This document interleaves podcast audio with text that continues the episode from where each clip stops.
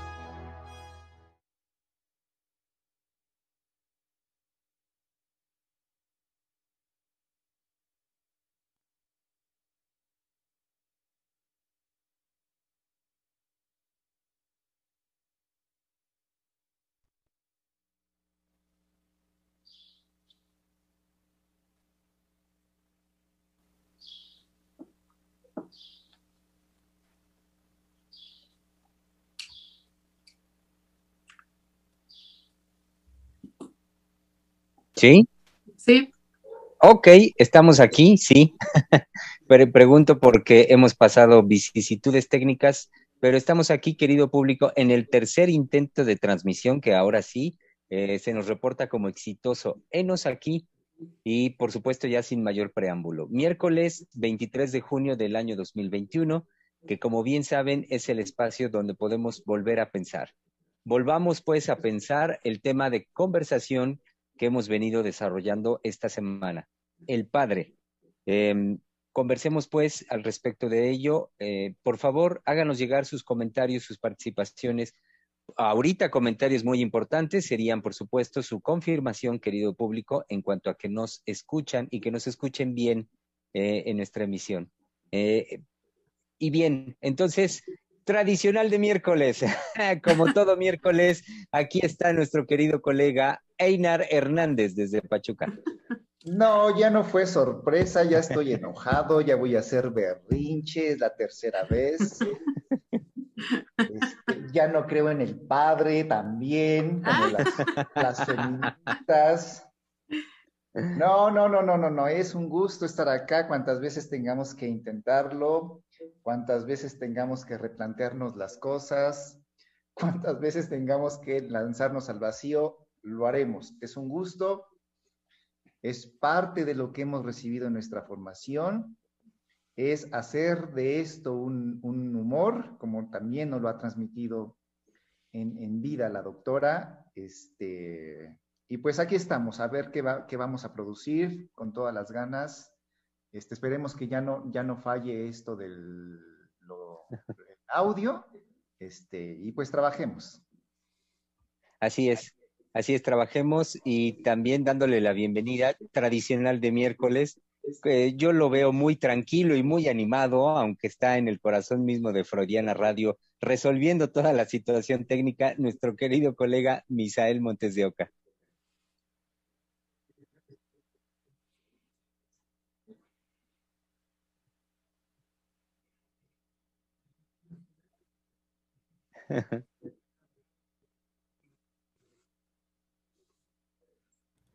No se escuchaba absolutamente nada y ahorita ya veo que tampoco mi voz se escuchaba, apenas está escuchando. Faltaba apretar un botón. Qué barbaridad. Pero bueno, ya estamos por acá. Muy bien, bienvenido. Y la sorpresa de hoy miércoles es nuestra querida colega Valeria Reyes. Démosle una muy cordial bienvenida. Sí, es una sorpresa porque estoy con todos mis colegas de Palabra de Hombre en un programa eh, pues muy distinto y lleno de sorpresas, porque sí, fue una frustración de empezar dos veces y que no nos escuchábamos. Entonces, bueno, el ánimo no decae y seguimos con este tema que es un tema candente que nos convoca como psicoanalistas y nos convoca en particular ante todos estos eh, discursos que circulan, los discursos de género, los discursos feministas, que han, eh, pues de alguna manera, ido eh, tratando la figura del hombre y la figura del padre de, tal manera que los hombres ahora, por un lado, guardan silencio y por el otro lado, están en una ausencia, la presencia no se siente tanto como antes. Eh, y yo me cuestionaba hace un momento que le decía a mis compañeros, a mis colegas, que ahora que están aquí, pues voy a aprovechar para cuestionarlos si todavía después de todos estos discursos de género hay un deseo en los hombres de ser padres. Entonces, bueno, creo que puedo extender la, pregunta también para los radioescuchas que nos están eh, eh, sintonizando en estos momentos que ya estamos al aire, ¿sí? Y bueno, que puedan comentarnos, que nos puedan decir eh, ellos, ¿qué opinan al respecto de esto? ¿no? ¿Todavía es vigente el deseo de ser padre o ya los discursos de género han terminado con él? Bueno, sobre esto yo, yo podría decir o desarrollar eh, que el deseo no necesariamente ha desaparecido o no tiene que desaparecer, ¿no? Es decir, estoy pensando, por supuesto, el deseo en, lo que es para nosotros, en, los psicoanalistas, el deseo, que es el deseo inconsciente. Eso indudablemente no desaparece. Creo que evidentemente lo que ha decaído es eh, por el lado de la función, ¿no? Por el lado de los roles. No eh, demerito el que el, ánimo quizás para los hombres en cuanto a ser padres pues ya no, ya no corre por, lo, por, la, por las mismas pretensiones, ¿no? por los mismos valores.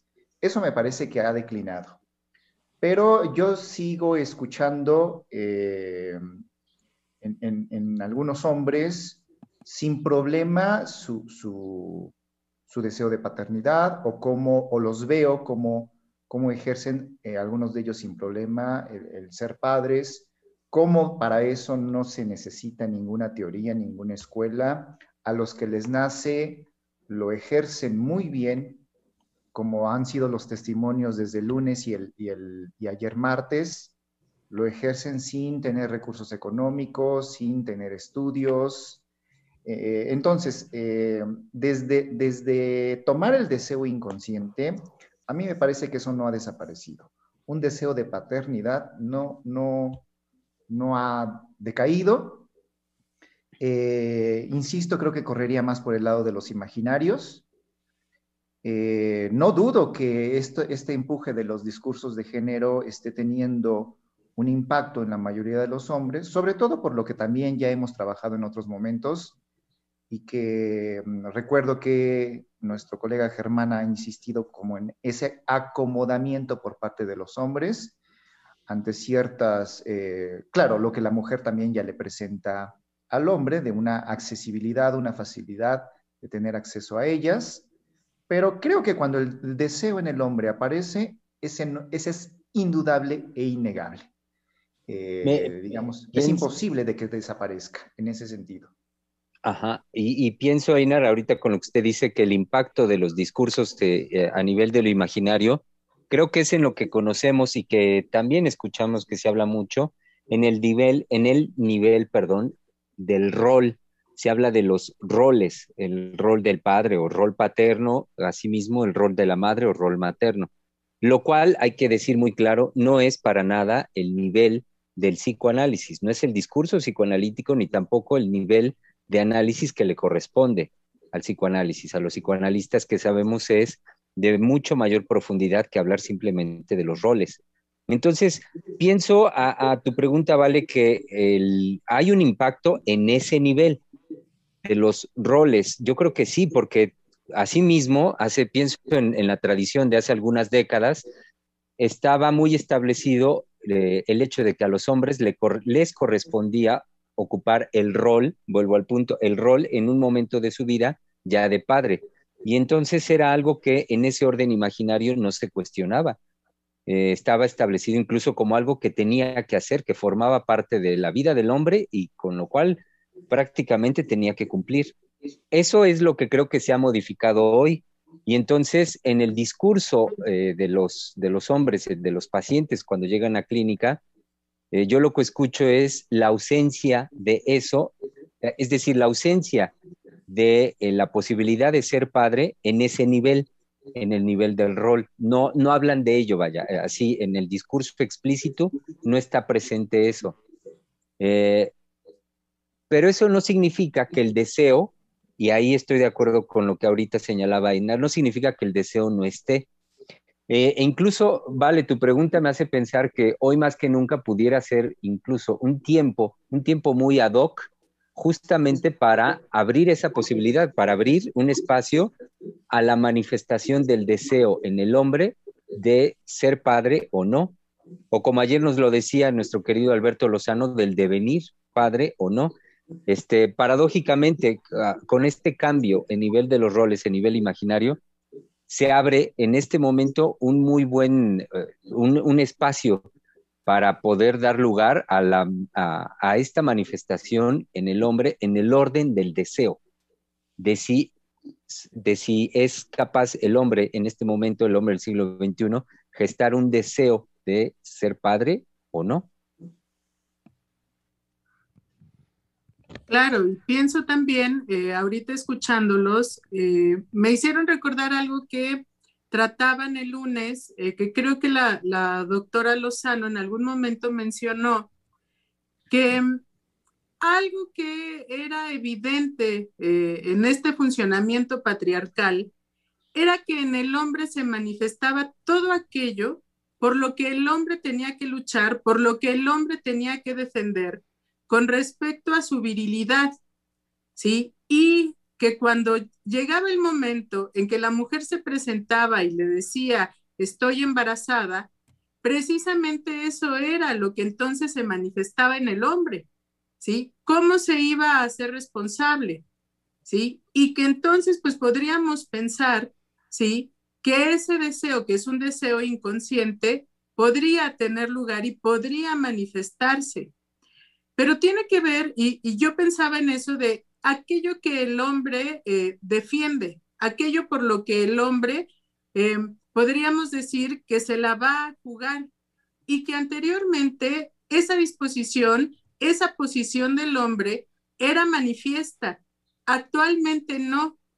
Creo que tenemos eh, la posibilidad de escucharlo en la clínica en donde se rompen los imaginarios y que ahí sí aparece todo eso como una eh, manifestación genuina del hombre, pero que en lo social ahora el hombre ya no defiende nada, ¿sí? Y que esto ha venido a ser pues un efecto de esa, eh, eh, pues esa protesta femenina que ahora es a gritos, ¿no? De que caiga el patriarcado.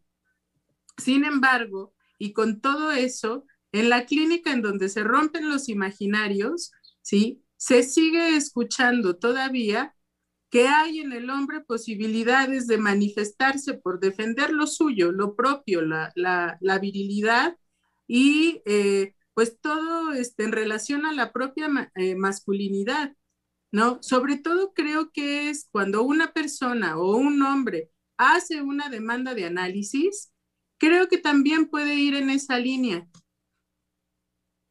Sí, sí, en, esto que acabas de decir, Valde, eh, me hiciste muy rápidamente recordar justamente un, analizante.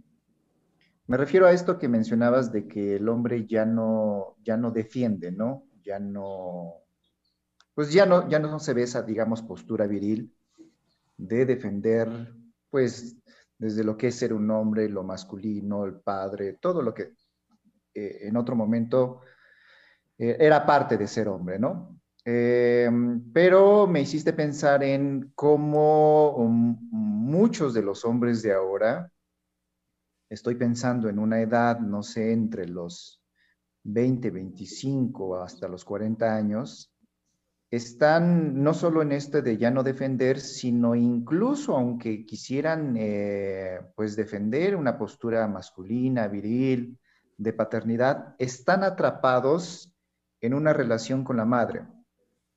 Es decir, me, puse muy rápidamente a pensar qué es lo que sí ha cambiado a nivel, digamos, de lo singular, independientemente de todos los, los, los cambios en lo social, en lo económico, en lo político, que este, ha sufrido el famoso patriarcado, me, fui muy rápidamente a pensar qué es lo que también se ha, se ha modificado a nivel de las familias. Y entonces lo que yo he escuchado en, en varios hombres, si bien para no hacer de eso un estándar, es como la crianza, en este caso de las madres, han hecho de, esa crianza no una forma de introducirlos a una ley, a, lo social, es decir, de que sí es mi hijo, pero voy a hacer, eh, yo, yo misma me voy a permitir la introducción de la ley, aunque no lo piensen así, ¿no? Pero, pero yo misma no voy a hacer de mi hijo un objeto del cual yo lo tenga a mi merced, es lo que quiero decir. Sino más bien las madres han girado, sea por la modernidad, sea por lo que sea, sea porque los esposos están ausentes y las han abandonado y ellas han quedado resentidas, sea por lo que sea, veo que han hecho de la crianza y de la educación de sus hijos varones principalmente el tener un objeto a su disposición, a su merced, para ellas. Y esto ha provocado, de alguna manera, lo voy a decir así, ha provocado hijos que se quedan atrapados en esa relación con las madres sin darse cuenta. Es decir, esto se escucha en un análisis. Es un poco lo que al final tú, tú, tú dices, ¿no?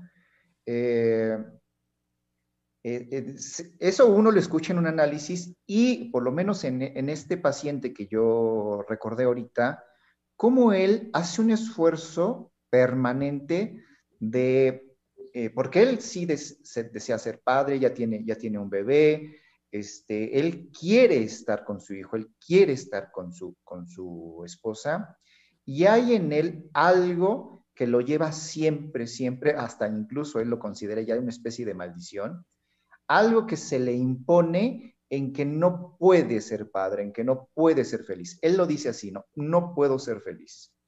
Y él no logra, digamos, conectar cómo él está atrapado en la relación con la madre, es decir, es un hombre que todo le comunica a la madre, tiene una relación buena, positiva, este, bien, él mismo dice, ¿no? Una relación muy bien con, su madre, pero esa ligazón no le permite, aunque hay ahí un deseo de, de paternidad, no le permite realizar lo que, pues, ese hombre quisiera como hombre, como padre, y no ve por dónde, ¿no? E incluso aunque hay ciertos señalamientos para irlo llevando, digamos, que va por ahí, de mi parte, independientemente de que ahí me pueda equivocar o no, este, no, no, no, no, no cuajan.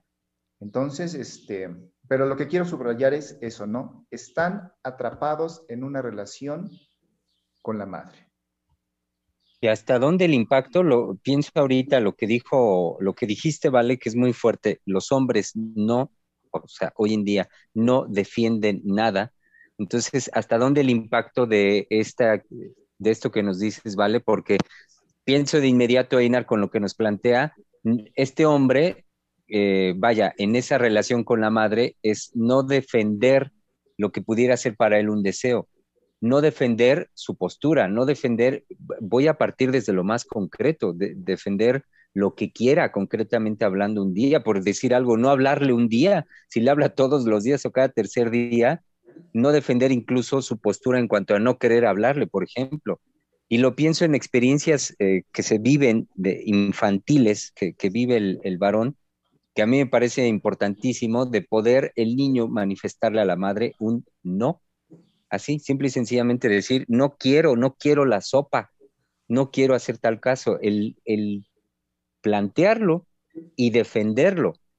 E insisto con la palabra porque me pareció muy, muy fuerte, muy esclarecedor lo que decías, Vale, en el sentido de que los hombres hoy no defienden nada. Entonces, las causas que hoy en el orden, este, pues, imaginario, en el orden de lo social, las causas que circulan como aquello que representa a los hombres de hoy en día y que sería lo que defienden, son eh, sumamente superficiales, son, son tan banales como decir que defienden la camiseta de un equipo de fútbol, por ejemplo. Este, y que algo que algo que fuera más representativo del hombre hoy en día es justamente lo que no hemos escuchado.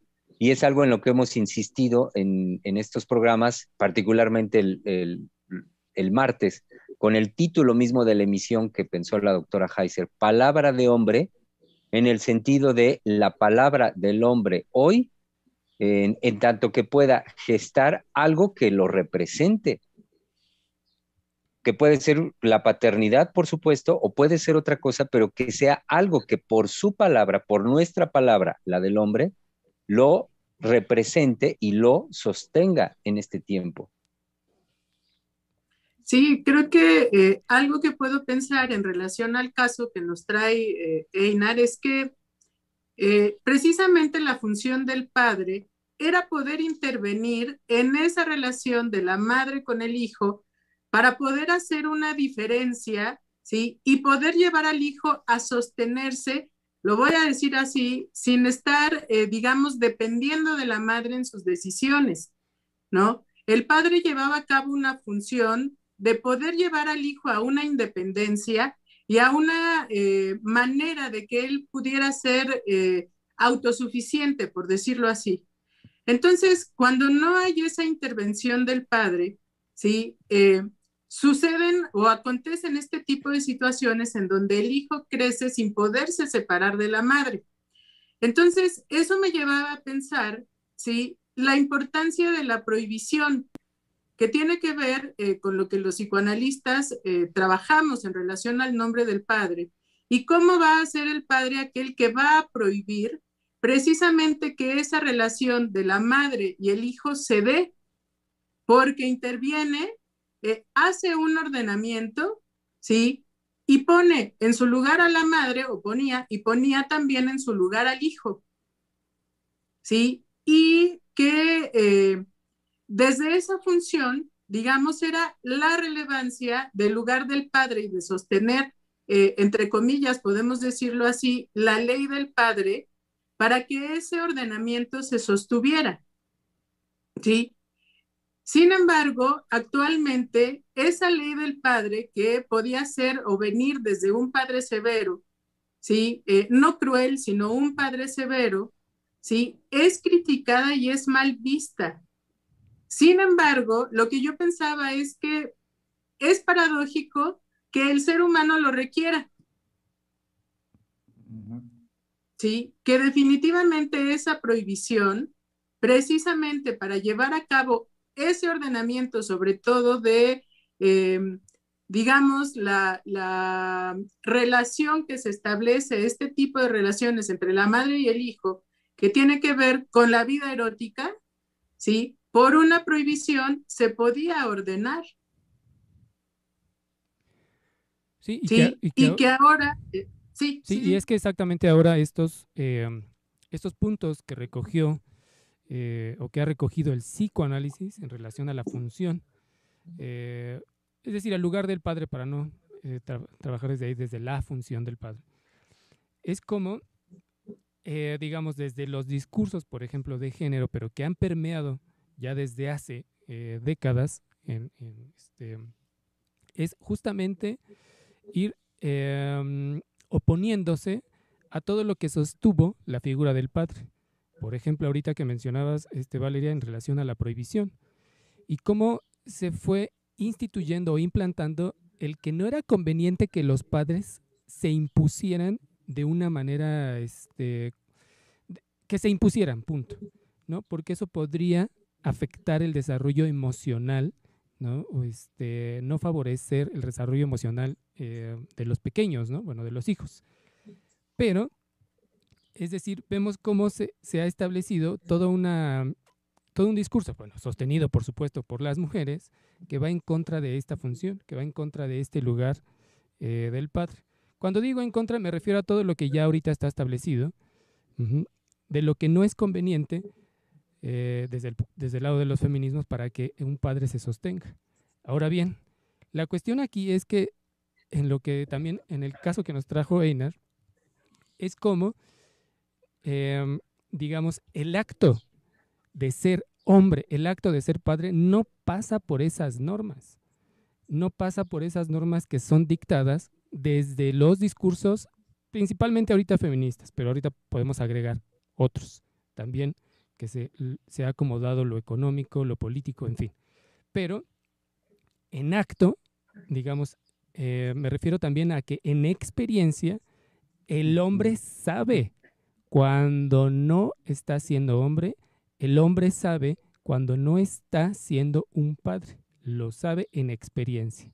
No requiere, eh, bueno, me atrevo a decir que no requiere saber de los valores anteriores ni de los valores que se están jugando ahorita. No lo requiere. ¿Por qué? Pues porque hay, digámoslo así, experiencias que son, bueno, aquí me voy a meter en un lío, pero experiencias que son estándares en el hombre. Es decir, puedo mencionar, por ejemplo, el placer de órgano, es decir, dónde se asienta eh, la experiencia de placer en el hombre, el lugar que él sabe que puede ocupar ejerciendo en acto su fuerza, eh, eh, lo que hemos venido diciendo de este empuje al dominio del mundo y que, bueno, lo podemos ver en el caso de una mujer cuando se masculiniza, pero no como, este, como hombres lo podemos experimentar. Pero el punto de la experiencia era lo que quería este, señalar de cómo ahora se buscan arreglos conductuales de cómo ser hombre, de cómo ser padre, a conveniencia justamente de no de que no se repita lo anterior del abuso del poder que viene del patriarcado, ¿no? en el lugar que había ocupado el hombre. Pero ahí es donde el hombre ya, eh, en, la pregunta que nos lanzaba al inicio este, Valeria, pues nos, nos, vamos perdiendo entre todo lo que se dice ahora que es conveniente o no es conveniente para sostenerse como hombre y este, como padre. Pero más allá de eso es como sabemos por experiencia, más que por discurso, eh, sabemos que en acto el hombre es, ahí donde se sostiene y bueno, eso es una de las experiencias más intensas y más, este, bueno, también puede ser muy difícil comenzarse a sostener como hombre en soledad, porque son actos que se sostienen en soledad. No requerimos el aplauso de lo social de, ay, he ahí un hombre. No, que, que, que sería lindo también narcisísticamente hablando, ¿no? He ahí un hombre que todos nos aplaudan, estaría padre, creo yo. Pero este, más allá de eso, eh, bueno, de aquí nada más brinco rápido a un aspecto, a un modelo, un modelo que ha surgido y de los, del cual hemos hablado eh, como modelo de, de la posibilidad de cómo se puede sostener un hombre a nivel de una nación. El señor presidente. ¿Cómo se sostiene dando cuenta eh, escuchando a su, escuchando al pueblo, a su pueblo, ¿no? Siendo, este, digamos, cuestionado, eh, tiene que tener toda la información, en fin, pero sostiene un proyecto de nación, podemos decirlo, en soledad, con otros, pero solo. Y que él, sosteniéndose todas las mañanas, que nos anunció, a lo mejor algunos no creyeron, otros sí, todas las mañanas hasta que termine su mandato, sosteniéndose en palabra, y en cuerpo presente todo lo que él pretende hacer de este país. Con cada pregunta que le lanzan, pero esta, lo que quiero señalar ahí, señalar ahí es el acto, de que es posible una forma distinta de sostenerse como hombre, eh, a pesar de que, bueno, eh, y bueno, y no por nada en este sostenerse como hombre le lanzan todos estos cuestionamientos de que es autoritario, de que quiere militarizar el país. Pues es que no se trata de eso, se trata de volver a poner orden en una nación que había venido desordenándose. Ya se hablaba de la ruptura del tejido social desde hace más de 10 años, 15 años, que también lo hemos trabajado en el centro, en conversaciones. Y de cómo ahora, por supuesto que poner orden cuesta, y le, nos cuesta a todos. Pero cómo ese como esa imposición de un orden, de una prohibición, por supuesto que va a poner a todo el país de cabeza, porque es finalmente lo que sostiene, eh, bueno, para jugar con la expresión, es lo que sostiene un padre, ¿no? Es lo que sostiene un hombre. Sí, me parece, me parece importantísimo esto que usted subrayó, Misa, lo de un hombre eh, sabe muy bien por experiencia propia, bueno, sabe si es hombre, si no es hombre, si está siendo padre, si no está siendo padre, ¿no? Lo que usted decía no requiere de ningún discurso, teoría, referente. Eso me parece muy valioso en qué sentido? porque me llevó inmediatamente a, pues esto que se, que se está diciendo ahorita de este, bueno, que venía diciendo Vale de cómo los hombres ya no defienden, todo esto en lo que, en lo que los hombres se han venido acomodando.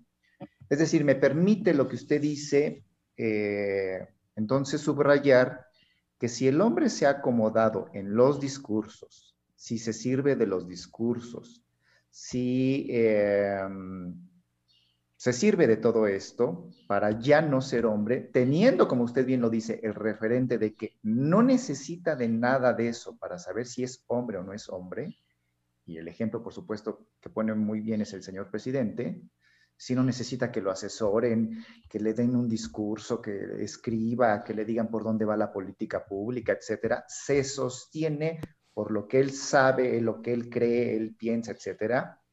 Entonces, eh, me permite como concluir, voy a decirlo así, que entonces los hombres se han servido de los discursos justamente para no dar cuenta de su castración. Es decir, para no dar cuenta de, yo sé que aquí no soy hombre y me sirvo de lo que circula, de lo que se está diciendo, de lo que me proponen, incluso de las mismas feministas, aunque estén en contra de los hombres, pero me proponen todo esto, este puritanismo que viene de los Estados Unidos, lo que usted decía, no, ya no es válido este, imponerse sobre los hijos. Me sirvo de todo esto para no dar cuenta de mi castración, es decir, para no asumir lo que yo ya sé de mí mismo. Que en esto no soy padre, que en esto no soy hombre, que en esto no me sostengo, pero que ya lo sabemos. Uy, es que ahí asumir, para... asumir lo que yo ya sé de mí mismo es lo que es lo que finalmente por donde tiene que atravesar un hombre, ¿no? Lo que yo ya sé de experiencia de mí mismo y que si lo asumo, soy, puedo pasar ahí a, soy hombre. Si no lo asumo, es decir, finalmente también tiene que ver con, este, con ser un padre, ¿no? y, también, oh, eh, Misa, en lo que usted ahorita dice, tiene que ver con, ya de largo alcance, con un proceso analítico y con lo que hemos señalado aquí de, la trascendencia de un proceso psicoanalítico en uno. Ahora, al mismo tiempo, quería yo insistir en lo que usted mismo introduce eh, al respecto del acto, porque en el acto, en, ah, lo pienso, en el instante del acto, se juega, se puede jugar, sí, todo lo que ahorita usted dice, del poder asumir todo lo que uno puede asumir, y por eso puse de ejemplo un proceso analítico. A lo largo de un proceso analítico, uno va dando cuenta de quién es, de qué es, de lo que, de lo que ha hecho, de lo que lo habita. Y, y, en simultaneidad con todo ese proceso, no deja uno de estar llevando a cabo actos, por supuesto. Al mismo tiempo, cuando usted introduce hace un momento el acto, me llevó a, a, de inmediato a lo que la doctora ha venido señalando desde lunes, ayer también, a cómo en el acto no hay teoría que alcance, ni discurso que soporte tampoco, ni, discurso que abrace. Y, que cuando digo abrace, pues es porque nos podemos servir de los discursos para apapacharnos y cobijarnos y entonces valernos de lo que dice el discurso para hacer lo que se nos venga en gana. Entonces, cuando usted introduce el acto, es, es, un instante, es el instante donde sin el respaldo teórico o discursivo, uno se juega, y eso es algo que por excelencia representa a la masculinidad y representa al hombre.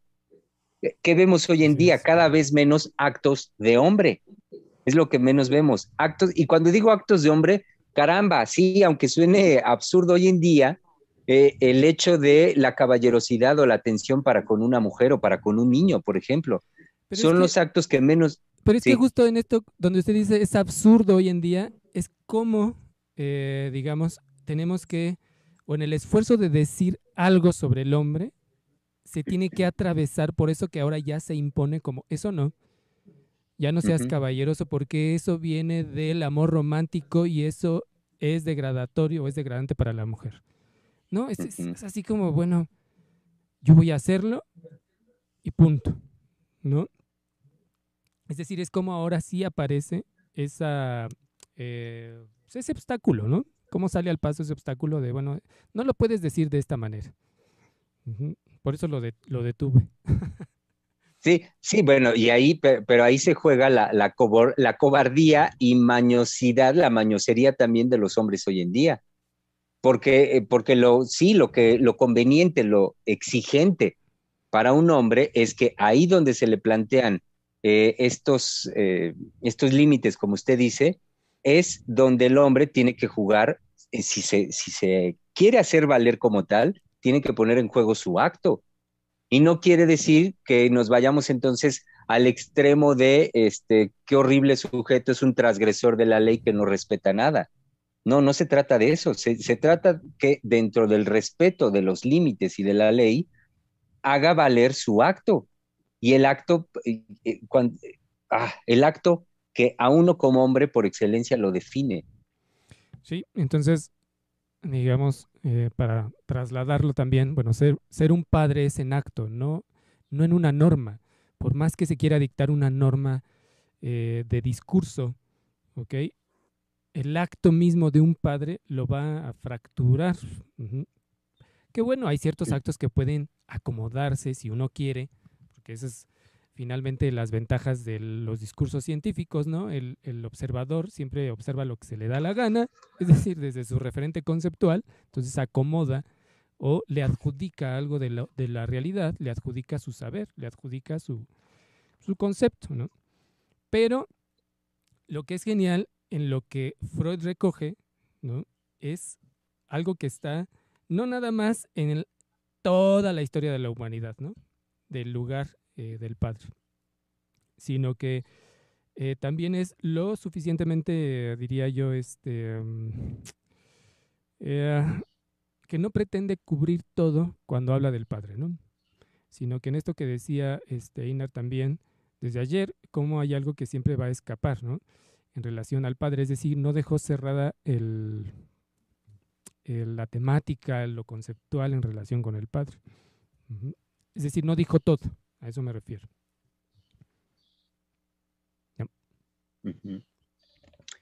Eh, si me permiten, aprovechamos ahorita un momentito, una, esta breve pausa para dar lectura a comentarios que hemos recibido por parte de nuestro querido público Radio Escucha nos escribió, eh, miren, Garley Emiret, que nos dice, por fin mi corazón salta de emoción al poder ahora sí escuchar hasta la introducción. Ay, el de eh, nosotros también. Ay, sí, porque fue, hijo, tres intentos, cuarto, ¿no? Este es el cuarto. Ay, qué lindos, qué, qué lindos que no se hayan desesperado o hayan dicho ya no va a haber programa, sino que hayan estado atentos y alertas. Sí, en ese sentido, Tania Meli Correa también nos escribió diciendo, ya se escucha. Em, Doralis Acosta Mendoza nos dijo también, se escucha perfecto. Abigail González nos dijo, qué agrado poder escucharles. Saludos, estimadas doctoras. Eh, también... Somos doctoras. No, nos sostenemos en que somos algunos doctores. Sí, la mayoría. Sí, es, curioso que nos diga ella hoy, Abigail, que nos dice estimadas doctoras, cuando es que hoy es como un palabra de hombre bis. Sí, bueno, pero es por la expectativa de que está Giselle y está la doctora. Y bueno, los miércoles sí estamos este, tres mujeres y el doctor Germán. Entonces yo creo que también es la costumbre de que así sea. Así es. También nos escribe Chávez García Jaime y dice lo siguiente, excelente paradigma, excelente paradigma psicoanalista de qué es un padre. Y eh, él mismo, Chávez García Jaime, después escribe lo siguiente. Eh, dice, ¿qué sería una desde lo emocional que las corrientes Six lo, eh, híjole, no, no le entiendo, lo pregna mucho y desde el psicoanálisis ponderar con claridad y desde lo inconsciente y del, creo que quiso escribir, deseo mismo para lo subjetivo, así como sería, así como sería el rol, cómo se está planteando. Eh, bueno, ahí termina. Este, a mí me cuesta trabajo seguir un poco lo que nos quiso decir. Sí, Misa. Sí, es que tiene por ahí unos este, errores de dedo, pero creo que es parte de lo que eh, comenzó a desarrollar. Eh, Einar por el lado del deseo, que justamente, este, bueno, cuando salió este comentario, em, cuando lo vi, es exacto, salió casi al mismo, simultáneamente que Einar venía desarrollando este punto del deseo inconsciente, ¿no? Y este, em, y sí cuesta un poco de trabajo. Bueno, lo, que yo podría ahí decir de lo que logré como captar del mensaje, este, sí, porque tampoco me queda muy claro, pero el parte, creo, de una pregunta de qué es ser padre. Bueno, para, para el psicoanálisis, pero no, no, solo para el psicoanálisis, porque no es una cuestión teórica, sino justamente ayer lo, lo, lo, precisábamos, e insisto, y, lo introduce muy bien la doctora cuando plantea la mujer le da una noticia al hombre de que está embarazada, ser padre, eh, eso es algo del orden de lo irrepresentable, ¿no? ¿Qué va a ser para cada uno? Eso ya es otra cosa. Es decir, ¿qué va a hacer cada uno con esa noticia? Pues eso es justamente lo que para cada uno, para cada hombre, lo va a llevar a, este, a, asumir de alguna manera eh, este lugar de la paternidad. Pero en ese sentido, no hacemos como la psicología, la sociología, la antropología, los discursos que pregnan, en efecto, de eh, un decir de lo que tendría que ser un padre. Es decir, es aquel que tiene que jugar más con sus hijos, es aquel que tiene que estar más presente, es aquel que tiene que sentarse a hacer tareas, es aquel que, como lo decía, ya no me acuerdo quién de mis colegas lo dijo, que tiene que lavar trastes. Pues eso es lo que están pregnados los discursos. Pero aquí lo que estamos insistiendo desde lunes, martes y hoy es que eh, eso, eso no alcanza la experiencia de la paternidad. Cada uno tendrá, por eso también la invitación y el llamado, ¿no?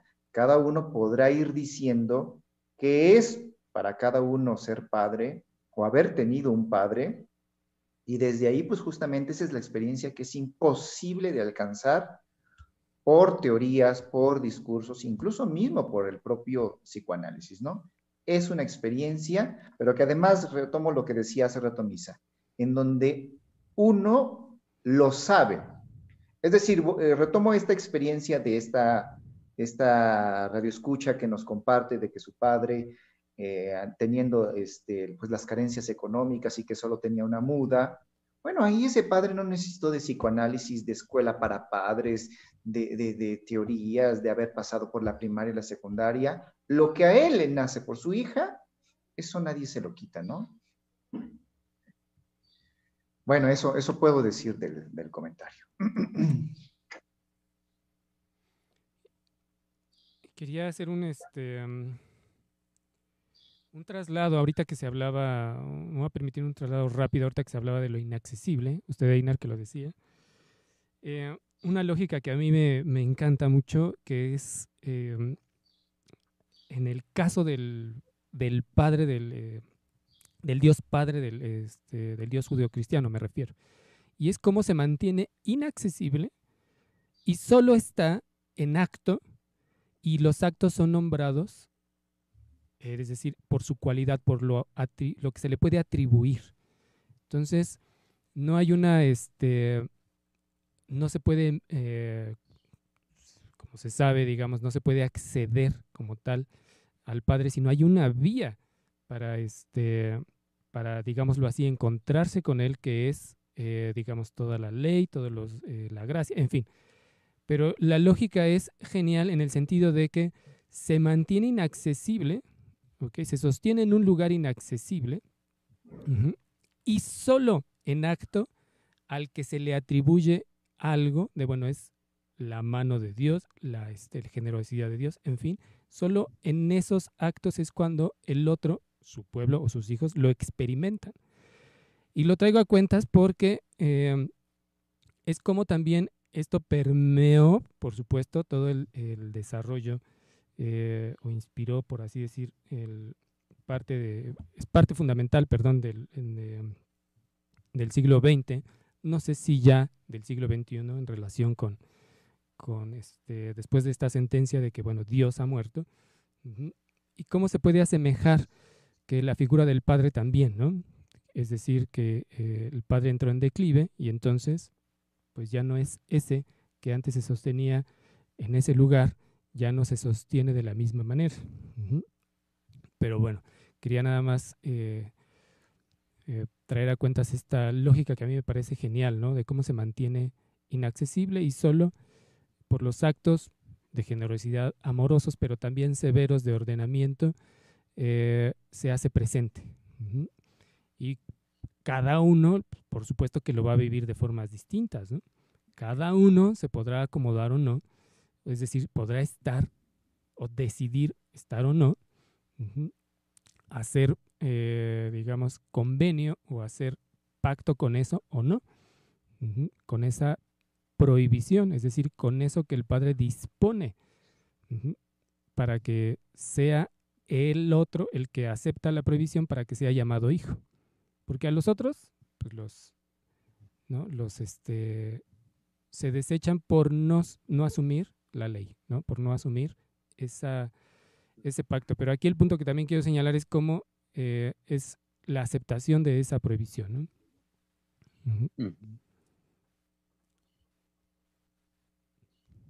¿Hay más mensajes? Uno, se los leo. Se lo iba a mandar a, este, a Germán. Eh, de Abigail González, lo que le decía, este, le decíamos ahorita de que están las doctoras, nos dijo, sí, disculpen, recordé que hoy se habla del Padre, se me pasó por completo.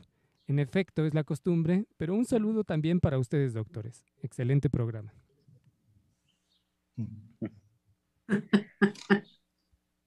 Pues eh, hemos, eh, hemos tomado, por supuesto, que unos minutos eh, de más al respecto de lo que suele ser nuestro horario habitual, dado, bueno, pues sí, todo el, retraso que tuvimos. Creo de todas formas que pues estamos ya acercándonos al término de la, de la, de la emisión, iba a decir de la emoción. Pues sí, también. Es que estuvimos al filo de la emoción porque no se podía lanzar el, audio, no pasaba. No sabe, no sabe. Entonces sí, lo digo como se me ocurrió. Estamos llegando al término de la emoción del día de hoy. Eh, igualmente de la emisión de hoy miércoles, volver a pensar.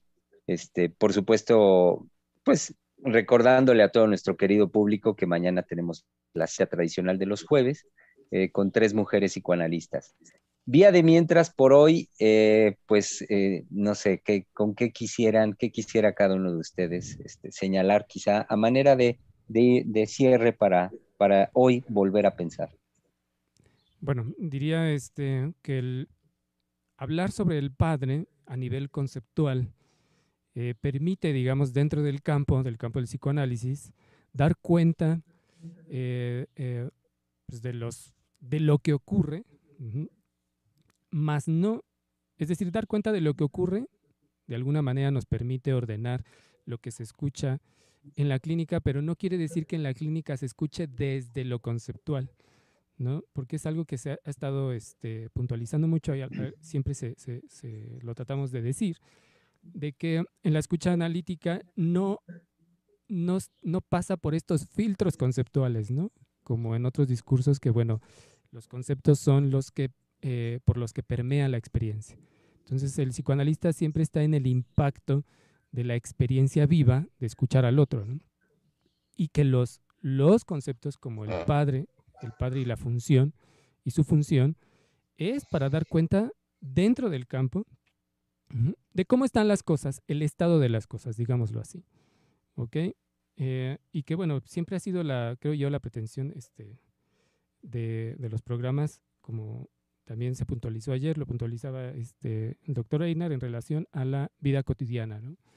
al estatuto que, puede, que tiene este, la vida cotidiana y que finalmente, bueno, volver a tocar este punto de que este, um, un hombre sabe, muchas veces sin saberlo, pero lo sabe, simultáneamente de cuando es hombre y no, y no lo es, y también lo podría decir en relación con el padre.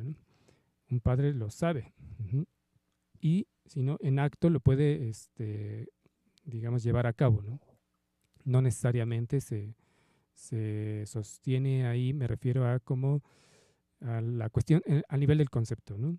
Si no es en acto, y ese acto no pasa por las normas.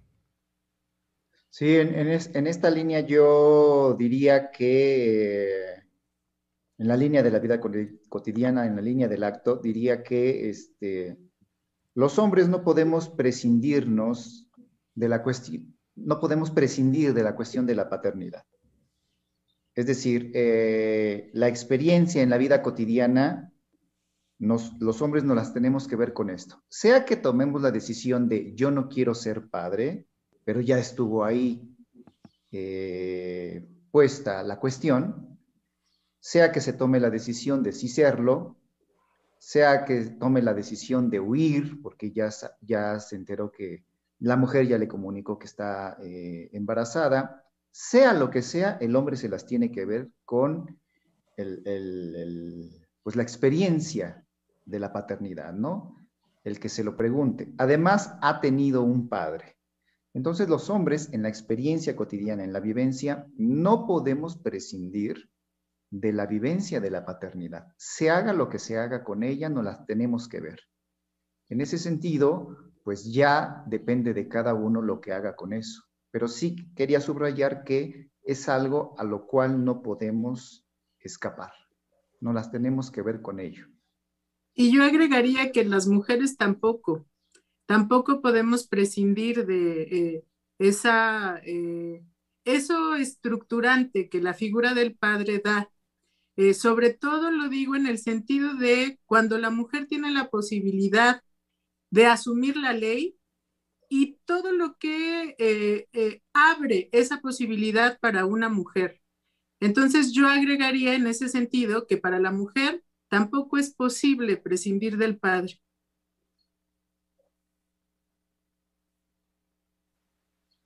Pues muy bien, entonces eh, tenemos una cita mañana al mediodía aquí en Freudiana Radio, la voz psicoanalítica del mundo.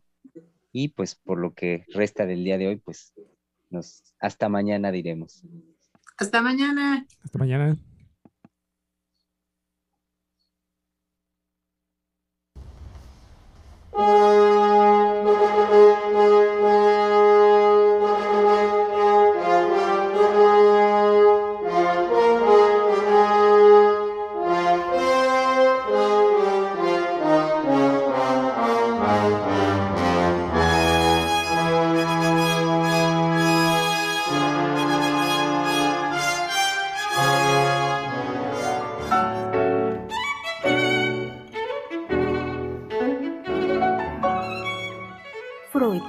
Radio, la voz psicoanalítica del mundo.